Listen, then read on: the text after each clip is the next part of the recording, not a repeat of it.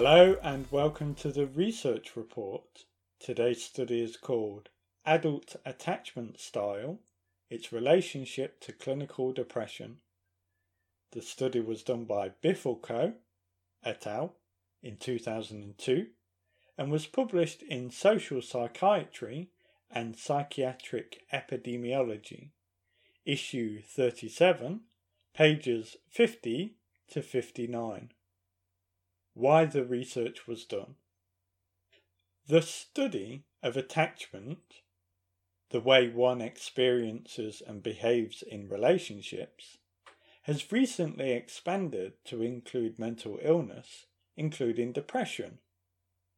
Some studies have shown that the anxious and ambivalent attachment styles were able to predict depression symptoms, whilst other studies have shown no relationship between attachment styles and depression.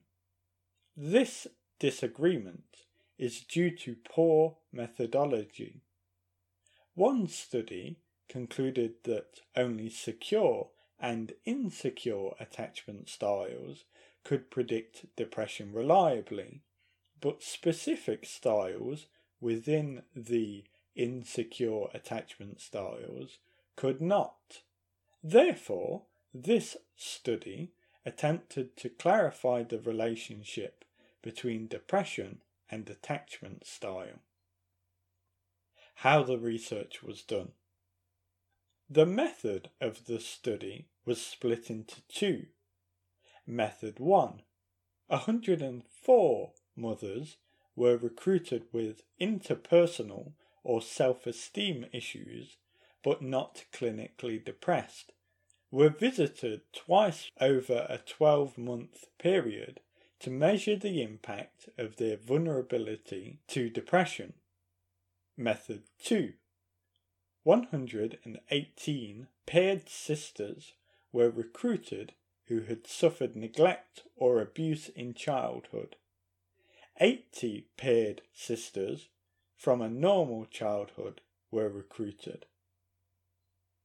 Upon visitation, all participants were required to complete the self evaluation and social support measure regarding the quality of their relationship with their partner and two other close relationships. The questionnaire measured attitudes in the relationships and dependence on the relationships. Further, participants were required to take part in a cognitive style interview, which was approximately 40 minutes in length and measured their ability to relate to others, anger, and hostility, and dependence.